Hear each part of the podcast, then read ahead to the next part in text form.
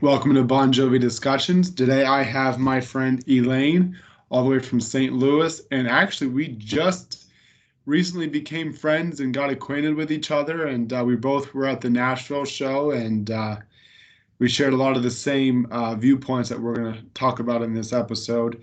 Uh, in this episode, we are going to talk about the overall tour, the April 2022 tour, which I have a lot to say and uh, everything I say is you know how I truly feel. And uh, but we'll begin. It, Elaine, how you doing? I'm good. How are you, Jerry? Good, good, good, good. So before we get started, I always like to ask my guests, you know, how did you become a, a fan, a Bon Jovi fan? Runaway came out right at the end of my high school years, and my friends and I fell in love with the song. And then, way before your time, you used to buy line tickets to buy concert tickets. And I went to the Slippery Tour in 87 and we stayed out all night long waiting for those line tickets. And after that show, I've never missed another St. Louis show and other shows too. So I know it may sound crazy, but I wish I was alive back then to have experienced waiting in line, camping out overnight for tickets and stuff. I I mean, I guess in a way, it'd be pretty crazy to do, and you know, it's, yeah, it's pretty amazing how what we do now. You just get online yeah. and that's it, you know. the, the pre-sale stress. Yes. Well, uh, let's get into it. So, um, obviously the band did, they did 15 dates here in April, and uh, I absolutely 100% loved the tour. I thought it was a lot of fun. You know, with I haven't seen the full band since 2018 19 uh, on this house is not for sale tour, and I, have seen John a couple of times in between that, you know, after the, you know, in the last year, but uh, not the whole band. So it was finally, it was so good to finally see the band again on stage. It was so good to be in an arena filled with other diehard fans, with other fans, with my other Bon Jovi friends and, and, and all that. So it was very very freeing in a way to finally be able to see that again, knowing that you know we're pretty much out of this pandemic and they were willing to tour for this short amount of time. Um, you know, just as I said in my previous episode, you know, this tour that John had mentioned in Nashville, this tour was just a way for them to see if they could still do it, and uh, I think they still got it. You know, no, I, they, you know, I agree with you. Yeah. So you know, we're going to talk about a lot of things. You know, we're going to talk about the tour. We're going to talk about the announcement of it, the rehearsal, John's voice, which is a big thing, um, COVID, and the list goes on. But um, overall, what did you think of the tour it, itself? I loved it. This is the first time I've done three shows on a tour, and I love the fact that I got to see the acoustic, I got to see him come up in the crowd, which is always my favorite. And what was neat for me is the first show that I saw in Charlotte, that was where he did the acoustic. But I brought a friend with me who has never been to a Bon Jovi show. And she said that she knew that I wanted to experience sitting up close and doing a VIP, which I'd never done to this tour either. And she loved it. And she didn't even know Bon Jovi to compare a voice or whatever. She had the best time. She was, she went and bought CDs after the show and said it was just the best experience, you know. Yeah. And then, you know, to go in St. Louis and not do any sort of VIP and just sit on the side and take it all in from the stand, you know, on the side. And then Absolutely. to do the third VIP and be part of a last show. I will never probably not do a last show again because it was just so amazing. Uh, you got to keep doing the. I always say the opening and the last night of the show of the tour is the best. But you know, I, and I think you and I discussed it. Until I had cancer, I didn't start doing things. You know, I kept thinking, well, I got to save for this. Now I do save, but I've supplemented to do that, and I've just made it a priority. And it, it just, uh, and the people I've met along the way. I mean, it's like my friends think, oh my God, she's going to see Bon Jovi again, and to meet you and like it's like second nature. You know, it's like, yeah. oh yeah, what you didn't go to a show? You know. Exactly. You know, it's it's funny because I was I was just saying this the other day you know, when we were in Nashville, I, I said, you know, it's almost what you just said is equivalent to, you know, when we get home from a show. Perfect example was today. You know, people, you know, my friends, my colleague, and everyone here. I was like, "How was the show?" And I'm like, "Good," but then this this happened, and John did. I'll be there for you, and it was so emotional. And like, you know, my friends are always like, I don't care. I just wanted to hear that it was good. But you and me, or all, all of my other Bon Jovi friends online, want to actually hear how it was and all the extra stuff, and you know they're actually they actually care. So it's nice that we have a group like that where we can talk to each other with our excitement because I come home here no one wants to hear. Even my own wife is tired of me hearing about this. She's a saint. I, uh, she is. I've chimed in her ear all weekend about how incredible Nashville was, and she goes, "Yeah, you told me 500 times." But, well, you kind of have to take a little while to come off your high. Exactly. So let's all right. So let's get into it. So um, I want to praise the tour a little more. You know, I thought the band was just incredible. Um, you know, they sounded great. Their energy was just off the wall. I the thing that I have noticed between the shows that I did, um, you know, I did Milwaukee, Raleigh, and Nashville. But even with me doing my updates on Twitter and just watching overall videos, you could tell that band was 100% happy to be back that, on stage I, in front of fans and they were just having the time of their lives. They, well, that is one takeaway I got from every show that was consistent. You could feel the love between the band members. You could see that they were so happy. I mean, it was genuine. I mean, it was just that incredible. It, that was, you know, like I think Charlotte he did 21, so they did 21 songs. St. Louis they did 23, so we got the bonus uh encore. And people who don't know, like from Bon Jovi, when when John like slunk off stage or what it faded out everybody was like all the com- comments online was he okay? He left the stage. Well oh, he, did I, he, did it intentionally and i just felt so lucky to have seen that. And yeah. he when he was in st louis like you know they had the big you could see the emotion in his face. I thought there were tears in his eyes. I thought that man is so happy to be out here doing what he wants to, to be there for his fans. The, the the sad part is this tour John was under so much scrutiny, you know, which we'll get into here, but he was under so much scrutiny for whatever did, whatever whether it was you know um, his voice, lip syncing, leaving the stage, and this and that. You know, a lot of people don't realize that John used to do the way that he left the stage, you know, with this ain't a love song on these days tour. Yes, yes. He, so, but we'll, we'll get into all that. One thing that I was really impressed by on this tour, and it made me realize, you know, I became a fan in 2000. I was eight years old, and I was one of those "It's My Life" generations where "It's My Life" and Crush started a whole generation of fans, young fans like me. And I realized on this tour that I'm no longer that new generation. There's actually a new generation now of fans, and I, I don't even know what to call them. I, would like to call them legacy fans. You know, like I call myself the new generation of Crush Crush fans, if that makes any sense.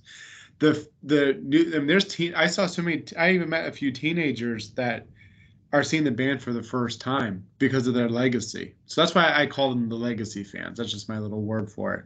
But like they were so happy to be able to see the band because they were like, "Oh my gosh, with the pandemic, I didn't think I was ever going to get to see them."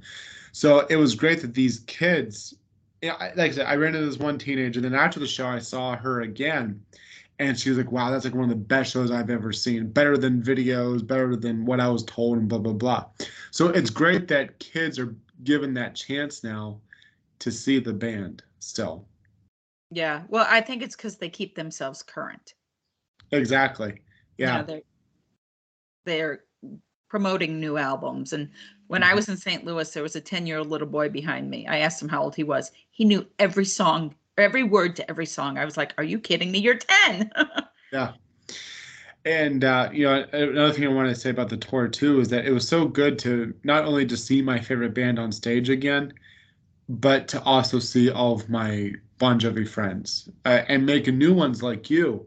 You know, it, it, felt so good to be able to see everyone again. You know, because every tour I see a lot of the same people, then I meet new people, meet new friends, and that was another highlight for me, was just being able to be with my friends and talk about Bon Jovi nonstop all day. You know, my wife jokes, she's like, I don't have to hear it all day. You can talk about it with everyone else. so.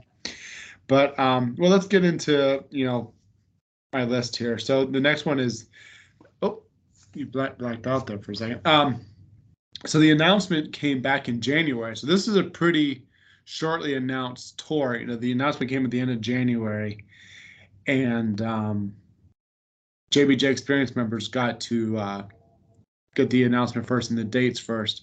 Obviously, we live in a social media world, so you know, at 10 o'clock at night, the dates were out on the experience, and 10:01, the dates are on Right, Twitter right. Instagram and Facebook, and you're like, well, if you were there at 10 o'clock, you got the announcement first.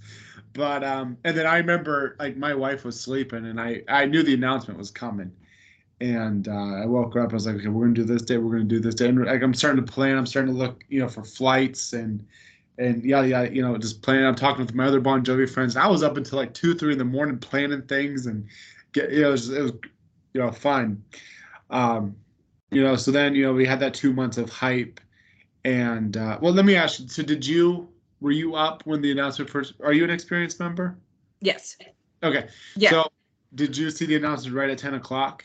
I did. And and then my phone started blowing up with people that are not like you said that saw it on Facebook or Instagram or whatever and everybody's like, "Oh my god, did you hear? Did you hear? Did you hear?" I said like it, I laugh because do people not think I would know that, you know? Yeah. Yeah, because I remember Matt. I was I was like falling asleep, and I remember Matt was tweeting about you know, hey, special or something about. Oh yeah, he always does his cryptic tweets. Yeah, and we know it was we knew it was the tour because the band had been teasing it all that week and everything. So, and I remember I, I like I was so tired, but then as soon as that tweet came, I was like, I'm up, I'm ready.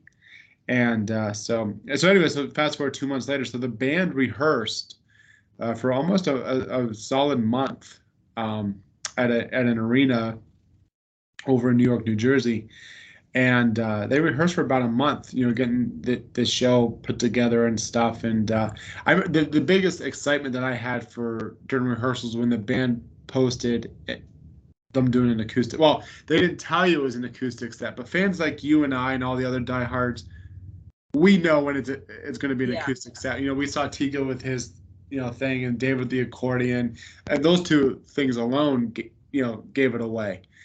Um, and so we'll get into the acoustic set later on here. But um, one thing that um, made me even more excited which we'll get more into later on was the teasing of some of the deep tracks. You know there were some interviews and stuff where they said that they were going to be playing some really deep. And this will be my this will be my one very few gripes on this is we didn't get those deep tracks. And i know some of the songs that were actually going to get well they were rehearsed but they didn't get played. But uh, we'll get into that. He, um, here actually going to make a note of that later on. Um, so what, what all overall what did you think of rehearsals and, and all that um i it just made me excited you know i mean and like you said the deep tracks i actually went through uh, like all the different albums and picked out like the songs that i would hope for them to play Yeah. you know and Mhm. and I, i'm glad they played radio i think that's just fun and you know Oh, yeah. sing along but there were a lot that i would have liked i know that Yeah. Runaway is like hasn't been played in years hardly because it's a struggle. So you know i've i've come to terms with that but i do have a list that i wish that i would have heard you know i, I love always you know I, i've got a whole list that i Yeah. wish. Yeah i was honestly surprised that runaway didn't even make it in once. It wasn't an audible. It was never i'm sure it was thought about but it was never put into motion. Um you know since we're talking about deep tracks here you know there was 20 25 songs that they actually were deep tracks and that they were going to pull out and, and play.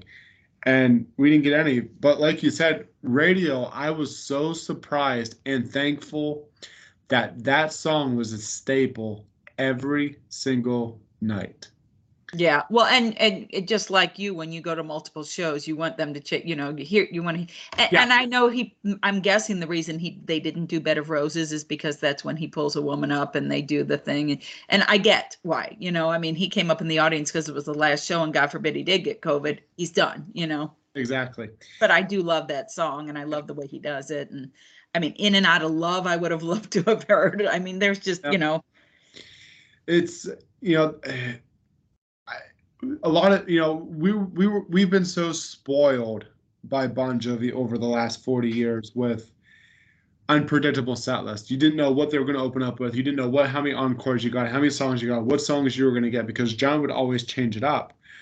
But you know, within the last, you know, this house tour and then this tour, it's pretty much 95% the same set list every night. And so I think as diehards, you know, going to multiple shows, we want to see that changed up. We want to see other deep stuff. But you know, with Omaha as you know, open at night, I was so excited because you didn't know what was coming. And I was so happy that radio, I was not expecting radio to get played at all. And uh, and let alone being a staple every night.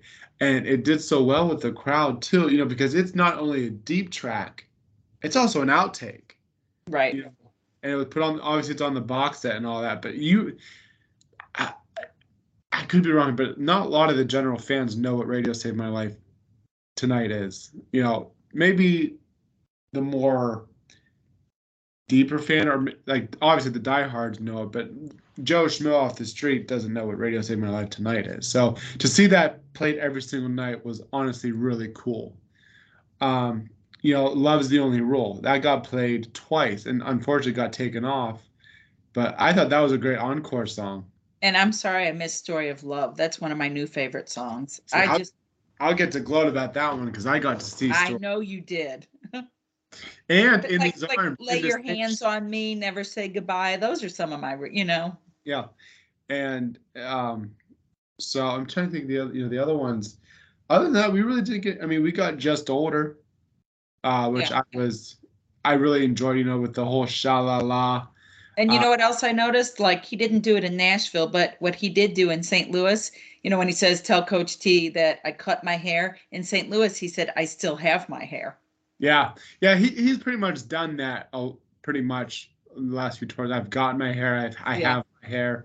There was a few shows on this tour that he actually sang the original lyric. I cut my hair, so I kind of I kind of like that. He did. I thought he did that in Nashville I think he may have. I didn't. because I look for it now. So yeah, I'm pretty Yeah. sure. I'm like, oh, good. you know, but the addition of the sha la la, I really liked. Yeah. Uh, you know, but other than that, you know, we didn't get many more deep tracks than that. You know, my other gripe with this tour was it's no secret that next year they're planning a, a huge 40th anniversary tour. You know, Tico's mentioned it, other band members have put it out there, so it's it's not a secret. So this tour, this 15 month tour, could have been a perfect way to change up the set list every night, try out different songs, and see how those songs would react with a crowd. Okay, for example, you mentioned In and Out of Love. Play In and Out of Love, see how the crowd reacts to it, and then say, hey, this might actually work for next year's tour. You know, kind of gamble with songs and just say, hey, we haven't played this in years. Let's see how it sounds, the crowd reaction. Maybe we'll play it next year on this big world world tour. You know, so I think that was another missed opportunity with this tour. Instead of just doing the same songs every night, change it up a lot and throw out different songs that you want to play. And, you know, I would have been happy with that. You know, so that's one of my little uh, rants is that. Um, let's go into the the big one here, John's voice. So me personally, I th- I think there's so much hate out there right now, and, and let, let me back up. I will respect everyone's opinion. You know, I I I know John's voice isn't perfect right now, and I don't expect it to be. The thing is, vocal cords are the size of your thumbnail, just about. And so, when you're, especially at his stature for 40 years, singing almost every night, and these long, lengthy tours, and then playing back to back. For example, you and me, when we go to a show, obviously we're not professional singers, so we don't know how to train our voice, but you, our voices are so sore after the show, and the next day, John has to go to the next city and perform again. So people don't realize that your vocal cords take strain every day every day, especially when you're singing every night. Well, unfortunately, the haters, they've been bashing his voice since 87. Yeah. I mean, you know, it's just, people are just cruel. Yeah. Now, I, I don't want to use the term haters. I, I I do think there are now there are some negative people out there that just hate the band and will criticize John for everything he does. I'll call those people haters, but the people that I'm pretty much referring to are actual fans. I there are some fans out there that you know do bash them, but I do think that they come from a place of sincerity. Most of them, most of them, and and they care and they notice that there's a problem. Yeah, so there are fans out there that do care and are acknowledging what's happening.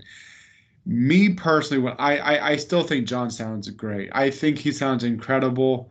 I think um, I know there's some vocal issues. I I know he's having trouble, you know, going along. Um, I'm just trying. I'm trying to find the way, perfect way to say this. Well, and don't you think that some people that are judging are judging based off a cell phone that Yeah. you and I record rather Yeah. than being there? Because I listen to my phone when I leave there, and I'm like, he did not sound this bad. It sounded wonderful in person, you know. So Exactly. You know the the th- the thing is is he hasn't been doing this in two and a half years. You know, so for him to kind of get back into the realm of touring every night and and you know the, one of the things that one of the reasons why they did a whole month rehearsal was they were practicing that set schedule. They were, you know, playing two night or rehearsing for two days, and then they would take a day break. They'd go back in for another day or two. You know, kind of act like they were touring. And so that kind of, you know, that could have also hurt him a little bit too, was overuse of his voice. You know, who knows how he sounded during rehearsals, but well, they typically don't rehearse that long. yeah. And so, yeah, he said in an interview too that they, they've never rehearsed this long. They'll go Yeah. into the studio and, and play for a few days before the tour, but that was it. Don't you think from show to show that he improved each show? I absolutely a hundred percent. I I I will say that I think Dallas and Nashville were the best shows of the tour as far as his voice goes, energy, and just every. I mean, I truly, truly think that if this tour was to continue this month, if Nashville wasn't the last show and they, they still had 20 more dates, I bet you there'd be less and less negative reviews. Well, And I, I, think, thought St. Louis had, I mean, it wasn't like a stellar review, but it wasn't that bad. So I thought it was like in St. Louis, you, you know, I mean, he continued to sing two more songs. So yeah. So, and so I- don't ever expect John to sound like he used to. I, a lot of people are saying, well, he sounds terrible, but but he, he doesn't sound terrible. He's, he's, he, he knows how to work his voice he knows what he can and can't do. Um, but you know, for me personally, I, I, I like what I hear, you know, so as I said, I respect every other fan's opinion. Uh, And keyword is fan not the not the critics out there who aren't fans, not the Joe Schmo off the street who doesn't like Bon Jovi to begin with. I'm talking about I respect other fans' opinions because they're fans. They come from a sincere place, and they do care about John. And you know, I I see the struggle. I do. I see John struggling. I see John having a tough time here and there. At the same time, too, I think he still sounds great. I think you know his energy i'm just happy to see them again because my whole train of thought is one day we're not going to have this anymore. We're not going to be able to see bon jovi on a stage again. We're not going to see we're not going to we're not going to see all this anymore you know? So as i tell myself and other friends enjoy it while it's here because one day it's not. It, it takes me back to the whole generation thing. The the teenagers or the young people who want to still see the band they don't care about john's voice. They- care about just being able to still see them again. You know we're never going to have the slippery when we met bon jovi ever again but the band is still so good. John is still so good. You know you just uh, my my, my thing is you take the good with the bad. You, I thought the band the- sounded better than ever. Yeah, and the thing is, too, I think this is to help John's voice a little bit. The band was a little louder on this tour too. I noticed like you could hear David a lot more on this tour compared to previous tours. Um, so I like that too. Another now the the big thing here is the whole lip sync thing. You know that that whole speculation. When that John was, I'm pretty sure was sick at the time, and whether I'm not saying it was lip synced, I'm not saying it wasn't. In Houston. In, in Houston, you know, if he was sick, which I think he was because that day he also got IV therapy, and you know, through the grapevine, I've heard he was sick. So he still went out on on stage and still performed. And if you watch that show, I mean, I've watched so many videos in different angles. He was definitely not feeling himself because you could tell there was times he was pointing at his throat. He couldn't um, hit certain lines. You know, he would you know stop singing for a second and then get back into it. So he was definitely not feeling good. And on top of that, there was all. I'm sure John has seen these negative reviews as well. So he's probably thinking, okay, if I if I try singing "Living on a Prayer" right now and I know that I'm sick and I I can't do it, the reviews are just going to be even worse. Well, so, the way he ended that show, I hope to see you all. You know that that was kind of heartbreaking to hear him say that. Well, you know, the, the the entire show was not lip synced, and we all know that John doesn't do lip syncing. Wanted, which was the only encore that night, and that's another reason he was probably sick was because he did Wanted and the only reason I think he did want it was because a few nights before that they didn't do wanted, which we'll get into. So, but he came back out and did wanted, but he didn't do bad medicine or who says. He ended it with wanted. So, so my my my thing is is if he was sick, which I think he was, I can justify the lip syncing. You know, you can tell on stage he was embarrassed by it you know. Oh, and I agree. If, and the the whole key word here is if he was. There were moments where he was definitely singing. There, he was definitely talking to the mic, you know. But I remember in the in the "Living on a Prayer" performance right before there was a recording on YouTube. He has a mic at Tico's uh, stand, and he can talk into it. We can't hear it, but the downstairs crew, the soundboard crew can. So I don't know if they were setting it up for it to be a lip sync, but you can just tell by the way he was covering and stuff. And like I said, I'm not, I'm not being negative about this at all. I can, he also had his back to the crowd more yeah, than normal. Yeah. So my guess is I think he was lip syncing. I can justify it though because he was sick. I don't think he would have been able to do a good job with it when he's already struggling. Now, if he was to do every single night doing that lip syncing and he was feeling just fine, he was lip syncing, that would be I would be outraged with that as reasonably so. But for but this was the only time that was ever if it was lip synced and I can I can justify it because he was sick. You yeah. know, is it ideal? No. I I personally would have wanted him to still try but you know, he I mean he came back out though because then our prayer was played. Then they went out. Then he came back up and didn't want Wanted. He actually did sing Wanted. So. Well, I think I agree with you about like John doesn't lip sync, but he also the way I look at it, it was one song and he didn't want to let the fans down with their anthem. You know. Exactly. Not play it. Yeah. So you know, I, I I think it was made out of the thing is, especially with critic reviews who aren't even fans, they don't realize all the stuff that gets you know put into play. They didn't mention that John was doing IV therapy that day. You know, an IV therapy, you know, replenishes your system with nutrients, sure. hydration. Uh, so the critics out there didn't put that in. They didn't put in that he was probably sick or was having a hard time throughout the show with his throat. They just, just all he was lip syncing you know, or, or not saying that he, or or they wouldn't say that he was singing every other song though, but you know that, that's the thing is, the clicks go to the negative reviews. Yep. You know, but at the at the end of the day, at the end of the tour, I I will confidently say, I thought John sounded still great this tour. Maybe not the John Bon Jovi that we used to know, but still an incredible singer. I still love watching him sing. And another thing is too is I don't go to the shows and and just listen to him sing. I like to sing along, and it's it's one big party to be able to see your favorite band on stage, singing along. I'm not sitting there critiquing this and that, you know. He's also not 20. Exactly. You know, the thing is, look at all the other singers that are around his age right now. Steven Tyler struggles here and there. Vince Neil, that's no secret. Uh, you know, all, all these other artists, but every single person is different though.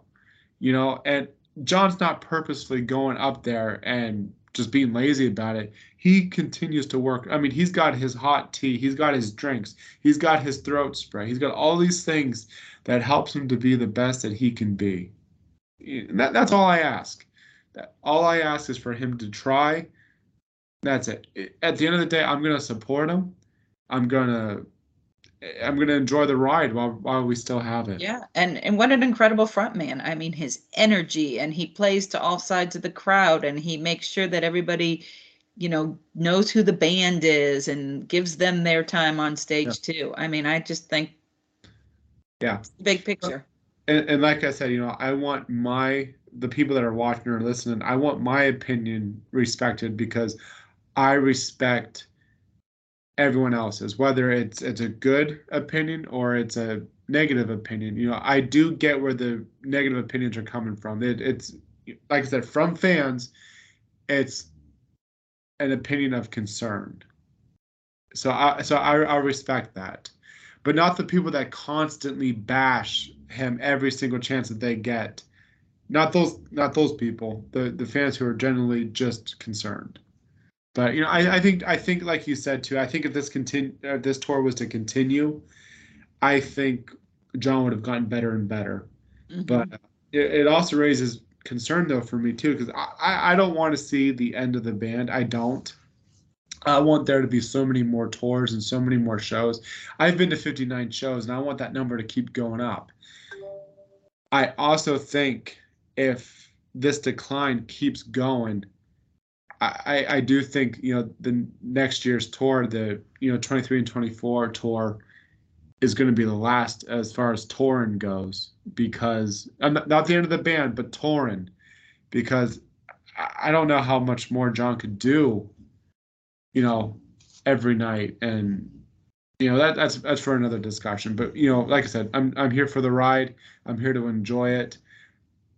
I love John. I love the band. The band has always been there through my dark times. I'm gonna do the same as a fan, and you know, through the good and through the bad. So. But, I, I, I know what you're saying. It's like I can't imagine life without a Bon Jovi concert. You know. exactly. Anything else you want to say about his voice? No, I, I agree with you hundred percent. I mean, I thought he sounded good. I had a great time. I mean, just yeah. love love being at every concert. Yep, exactly. Let's get into some other stuff here. So let's talk about obviously this tour happening with the you know COVID around in the pandemic. So I have noticed between the beginning of the tour and and now the whole world itself has kind of um, changed rapidly with the pandemic in a good way. You know, obviously we saw the use of masks being used less and less through the world. Airports. I remember going when I went to Milwaukee and Raleigh. Airports, you had to wear a mask. Nashville, you didn't have to wear a mask in the airport, which was, you know, so different. Um, protocols. You know, the arenas weren't asking for proof anymore, vaccination, or you didn't have to wear a mask anywhere. You know, I don't remember. I wore my mask to be safe, but I don't remember anyone ever being asked to use a mask or vaccination card. So, but with that in mind, at the start of the tour, they still had to be COVID uh, cautious. Um, obviously, we know Everett caught COVID. Well, I think it was the Florida shows he was missing. Was it? He came back to the Atlanta show, I believe, was his first show back after getting COVID. Yeah. Because. Yeah. Um, so that had me worried too because that was right in the middle of the tour. So I was worried because well, I think there's 15, 20 crew members that got COVID. The the sad part is no matter how tight of a bubble you're in, you, you you're gonna get exposed to it. So like I said, crew members, you know, every show that I went to, I saw crew members everywhere going out in public and you know, eat, which is fine. You know, that's their prerogative.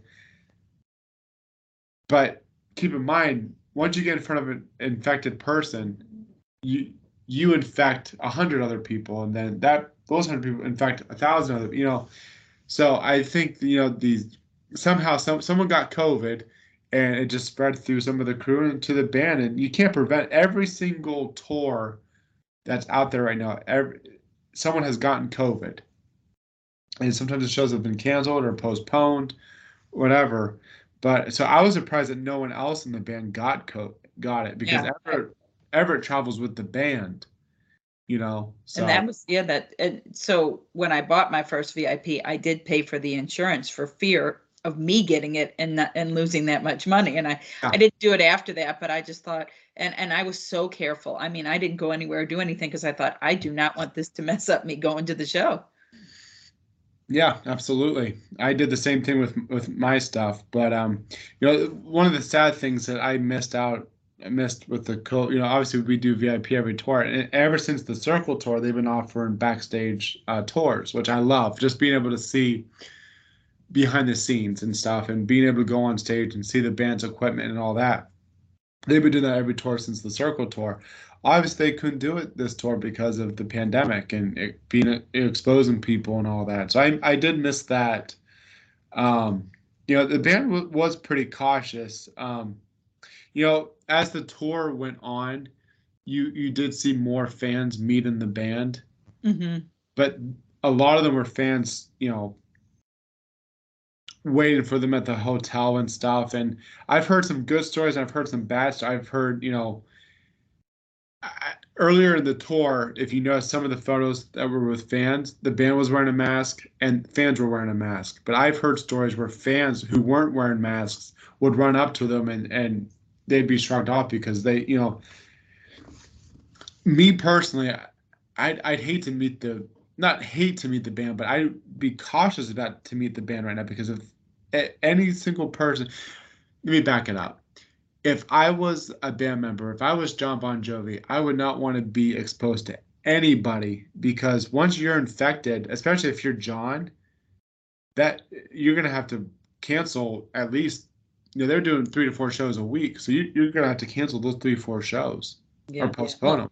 And also, I think once the mandates were lifted, they sold more tickets too because hmm I've got a friend who is not vaccinated and he's diehard fan. And once I told him the mandates were done, he's like, "All right, sign me up," you know. So, Yeah. that's So- But overall, I, I think the band and the crew, I think you know they, they really did a good job at um, keeping everyone safe, and you know, I- mo- most of the fans they were respectful when meeting the band and stuff like that. But you know, there were some fans who just not wearing masks and stuff and trying to run up to them and and you know, thing is, it, it, it's so hard to, you know, we're all trying to go back to reality, and it, it's hard not to want to meet the band and and interact with people. And i'm sure the the band feels the same way. We just we got we got to be safe still you know because it's still out there and it, it could cancel the rest of the tour. Um so let's go let's get into the show itself. Um the opener so what i, I was surprised that they still used the the 2013 audio on this tour you know the i, I can't even make the sound effect but i, I was happy to see that um the the visuals w- weren't as good as I was expecting them to be. Honestly, I mean, it was still cool the light strobes and the the background a little bit, but I was kind of hoping for a little more, you know. Yeah, Um, but overall, it was. I, I, mean, I was. just I really like the visuals with this house tour. Yeah, really yeah. like. with that curtain coming down. Yeah, even in the my favorite is the circle tour when the, the curtains down and then you see like the band um, walking down you know boom boom boom boom you know and then you see the band walking down in this circle um but it, overall I, I i like the opener i thought it was cool because i was wondering how they were going to do that with such a short amount of time between the announcement and the the tour you know what what they were going to do um so so the next thing I want to talk about is we, we kind of touched base on this too. Was the, it, pretty much the same set list every night. Um, without repeating what we already said, you know, I wish there was a lot more uh, deep tracks. Um, I was surprised that Wanted was left out for a night. Then that was another uproar if anything. That was, you know, not playing Wanted, but Wanted, if you look back through even t- tours and tours and tours ago, Wanted was left out a few times, which which does surprise me because it's such a big song that everyone expects to see, kind of like Prayer, Bad Name, and It's My Life, and, and so forth. So, but I remember um, the uproar that it got a couple weeks ago when they didn't do. I saw that also. Yeah. It was it was like you know it was every night there was always something John's voice or lip sync or they didn't play wanted or John left the stage without saying goodbye and, and just all these things and and uh, for me personally I'd be okay if wanted didn't get played live. I I like the song but well like I said I would have rather heard Bed of Roses than wanted. I mean just yeah. personal preference. I, I, and, I, I could name you a million songs I'd rather hear than Wanted. Yeah. I'm not saying Wanted is a bad song. I, I like Wanted. I just don't care to see it live every single night. Uh, and it's funny enough because I was actually jamming to Wanted tonight. I was listening to uh, the live version from Japan 2002, the promo concert for Bounce. So I was actually jamming that tonight. But I really listened to Wanted though, you know. So, but hey, it is what it is another thing I wish they would have done with the set list is, you know, instead of doing the same set list, I think some songs could have been interchanged. You know, like songs like um, Just Older, Whole Lot of Leaving, Lost Highway, Who Says You Can't Go Home. They could have swapped those songs every night for different ones like, you know, Because We Can, That's What the Water Made Me. Um, just just different songs that could, you know, work.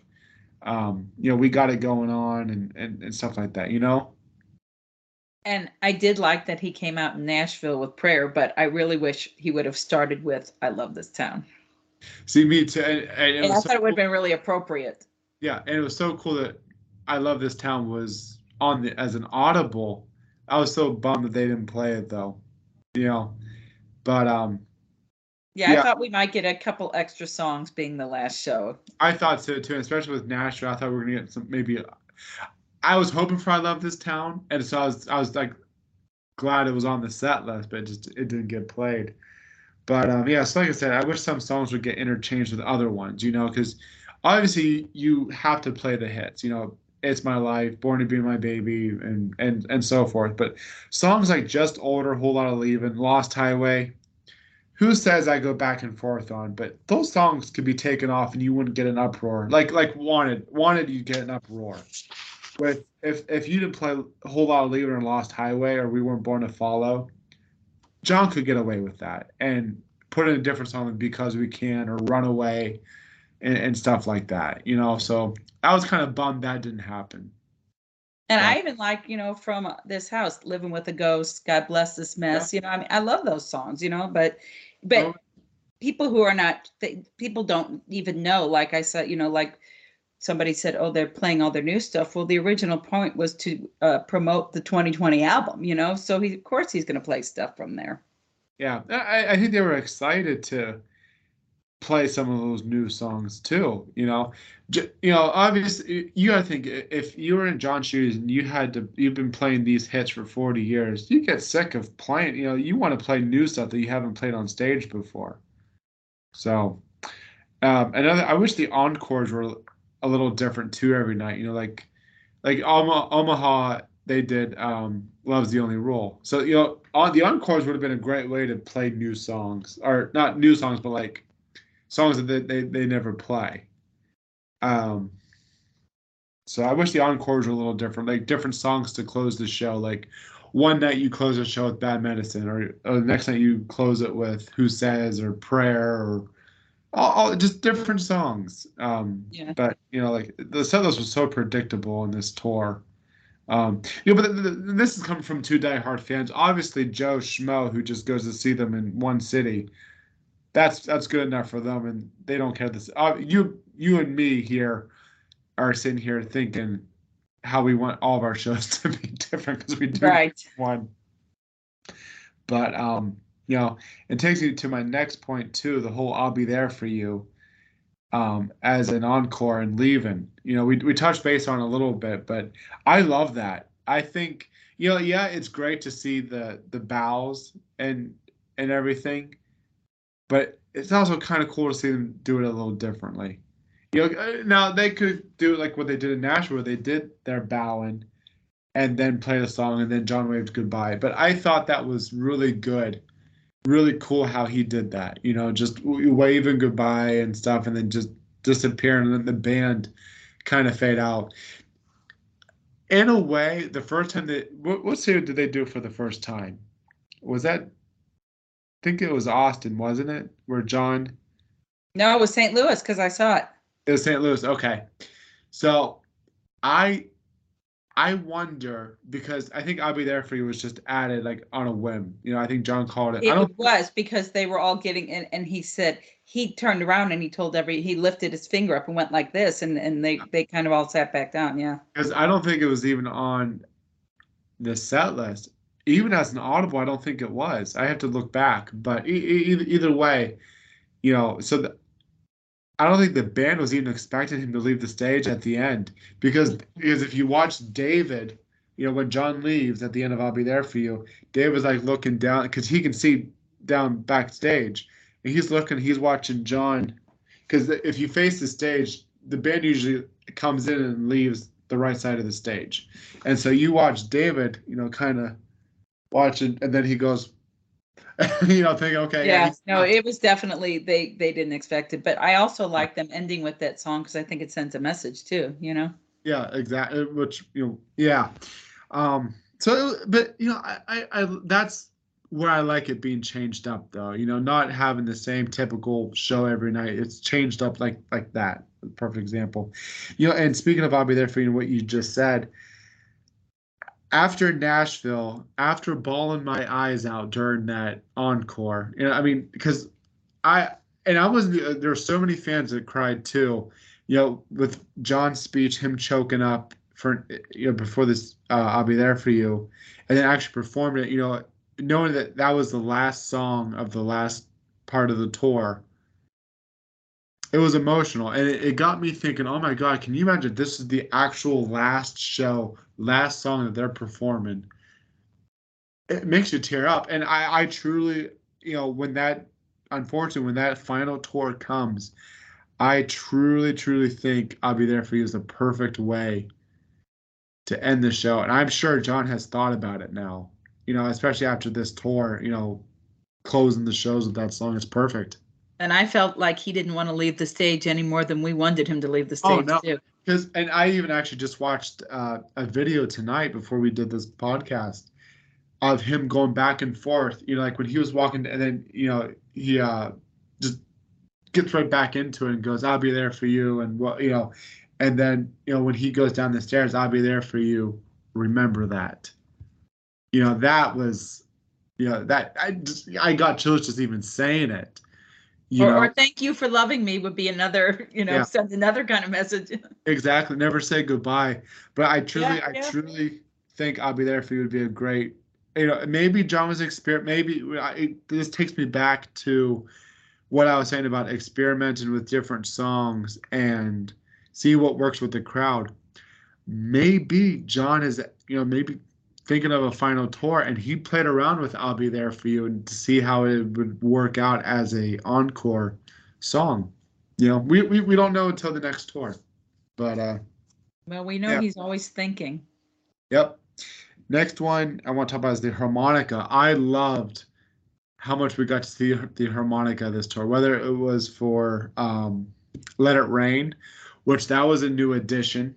Um, now, now that we're talking about additions too, I also want to mention how I was excited that we got a Limitless solo, which isn't on the album, and a the We Weren't Born to Follow outro as well, which that was actually put into the um, end of this house tour, I, I believe, or at least that that private gig they did earlier this year. Actually, I think it was just for the private gig this year or last year that they did for that uh, Chrysler, I think it was. But so I was glad that they did the outro for "We Weren't Born to Follow" that thing that Phil X came up with. But um, but yeah, so I was glad to see the harmonica added into end of "Let It Rain." I wish we could get a live version of that because I loved it. I loved "Let It Rain" uh, through the entire show, or Yeah. through, through the end of the song. Um, and uh, and then the way he now I am sick of American Reckoning, which we'll get into here in a second. But I did love watching him do the harmonica in the beginning and at the end. Did you see the one video? I think it was Austin or Houston. It was one of the Texas shows, but he was playing the harmonica. And I don't know if maybe he just wasn't feeling good or if there was something wrong with the harmonica, but it kept going in and out. And so He he threw it. That he was Houston. that was Houston. Okay, so goes back to my proven point of him not feeling good. I think he uh, just wasn't feeling good. Um, so so I was glad to see the harmonica, and I would have never thought about the harmonica being played during Let It Rain. You know, listen to the album before the the the tour. Yeah, So- it sounded great. And, you know, you got to remember the man just had COVID not too terribly long ago. And to breathe like that, you know, th- th- to play the Yeah. harmonica like that is not easy. And I wish I would have put that in the segment of John's voice too. Yeah, you know, he had COVID too, and you know, other singers, other people have said that their voice are, are is just coming back a year after having COVID. You know, he he had it six months ago. Yeah. So, so the next part is the acoustic set. I was so as diehards. I remember when they showed that rehearsal photo doing the acoustic set. We were so excited. No, it was all speculation at the time, but we we knew damn well. right. uh, yeah. was- yeah. And then obviously the the first um, few shows happened. and They did the acoustic set. I saw in Milwaukee and Raleigh. I think it was only. I think it was what six shows they did that in, maybe five. I saw it in Charlotte. Charlotte. So They that was did the not, fourth they show. did not do it in St. Louis. Okay, and I don't think they did it in Florida. The Florida shows, if I remember. Anyway, but it, it, it was whether the sixth or seventh show they stopped doing it, and you know, th- but they played the same songs every night. They did American Lower the Flag got done once or twice. was say I thought that I saw they did that too. Yeah, which I I would have picked that over American Reckoning. Now I like American Reckoning. I like what it stands for, but I thought it got overplayed on this tour. Um, the the sad part is, a, a lot of people sat down for that song because I. It, it- first off, it's a new song, so the general fans don't know it, so they just sit down. You know, and then they did the "We Don't Run." Well, a lot of people don't know "We Don't Run" either, unless you're a diehard fan. Let Right. alone it being an acoustic version. And I really liked how they supported Ukraine with that song too. You know, doing the acoustic, and then it was it went to a special and all that. But I think with an acoustic set, with it being such a unique and fun feature, especially for the diehard fans, I I I hate to say, but it's true. The acoustic set was a missed opportunity where they could have done different songs every night. You know, okay, keep the rest of the sa- the, the set list the same, but let's change up the uh, acoustic set. Let's do one night it's hard letting you go, or all about loving you, or I want you, or even acoustic version of Blaze of Glory. Never say goodbye. You know, something to believe in. Um, Lie to me. Diamond Ring There's so many. Yeah. There's so many that they could have changed, you know, give some of the diehard fans ability to see some of those songs again. But every night it was American Reckoning. We don't run. Saturday night. Saturday night they could have done it uh, the electric version here and there, but they could have played around with so many different songs. And it, uh, one of the reasons why I think that the acoustic set was taken off was because fan the general fans didn't know American Reckoning and We Don't Run, so you didn't get a big, um, you know, even the shows that I did. Obviously, I we know all these songs, and I enjoyed the entire acoustic set, but I saw it in Milwaukee and Raleigh.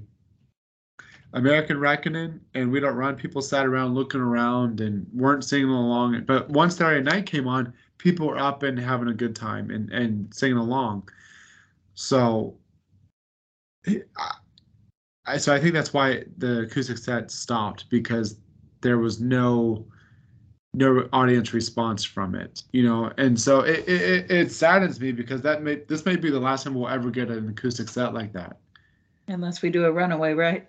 Yeah, but this acoustic set, like I said, it was definitely a missed opportunity because this could have been the perfect way to add in different songs every night that were different. Like I said, keep the set list the same if you will. Change the acoustic set up a little bit every night. Play some of those ballads. You know, speaking of ballads, we only ever got I'll be there for you and in these arms once. That's the only ballads that we got. You know, eh, speaking of of Roses, you know, yeah, you mentioned earlier that that was a crowd interaction song, but he could have done an acoustic. He could have done always acoustic, the This Left Feels Right version. Um, even some of the hits, you know, do wanted acoustic, you know, but I could go on and on about it. But what did you think? you're, of- you're right, because in St. Louis, when he did everybody like sat down, so the cheering was not as strong and until, you know, Yeah. So you know, it, it hurts me to think that if um, you, obviously the band was excited to do the acoustic set. It saddens me to think that John would have stopped it because of the poor crowd response. But I'm sure he knows too. You know, American crowds are unfortunately all about the hits. You know, 80% of that arena are just general fans that just want to go for the hits. I, I get it because when I go to see Def Leppard or Poison or, or any other band that I'm into, but not a diehard fan of, I just want the hits. I don't know the deep stuff. Fans like you and me, obviously, we want the, the deep stuff. right. But John's got a balance between the general fans, the diehard fans, and himself. You know, for him, it's all the new stuff. For us, it was radio and just older and love's the only rule. And for the general fans, it was 90% of the set list. Well, and again, like you're saying, you know, diehard fans and new fans. Like I told you, my friend who'd never gone to a Bon Jovi sh- concert, who lives in Charlotte, she was way ahead of the game. She started listening to stuff. I made her a list of what I thought he might sing off the 2020 album, and she recognized it and she was prepared. But that's not the norm. Yeah, exa- exactly. So, you know, it, it it saddens me because I even saw it in Nashville too when they were doing American. You know, a lot of people just sat in their seats and looked around and they were, I hate using this word, but bored. Yeah. And, you know, and I'm surprised American Reckoning was, you know, every tour, every on there, there's always a favorite of John's. You know, like what about now? His favorite was Amen. Um, this house was scars on this guitar. You know, on this album and tour, American Reckoning was his favorite. I I would have thought Story of Love would have been the one played almost every night. You know, because they promoted that the most. They John spoke so highly of it. We got it one time, and I don't want to brag here. All right. All right. I got to see it in Raleigh, and I thought, wow, they should do this every night.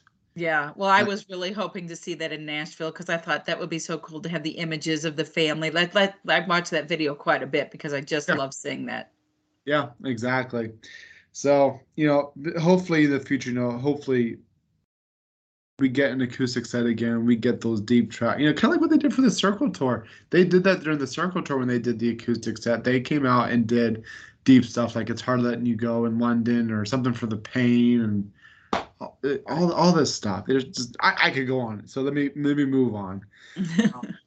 another thing that I noticed too, and I wonder if it is the if it was the arena sign, but at the Bridgestone Arena in Nashville, it's and the band did a TikTok. So you, there's Tico, David, Hugh, Shanks, and Phil that did it. There, no John Yeah. wasn't in the video, and neither. I think everyone was in the video. Anyway, if you notice, Phil, I would like to say purposefully kneels down so you can see the That's- world tour. the world tour. Uh, the, the other band members covered, but I don't know if it was the arena that made that sign or if it was actually a hint because it's ironic how we, you know, they've had this TikTok account for the whole month. And it's ironic how last show we get a little tease about world tour. But if we are if there are to be more dates, I think it's just kind of like what John said this month was just to kind of test the waters and see how well they do. It's going to be international. It, it would I would imagine. And it won't be until November, December because Phil's schedule is booked.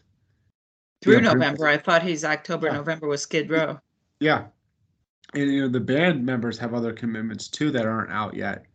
So, you know, I think that they'll test the waters just to kind of get warmed up.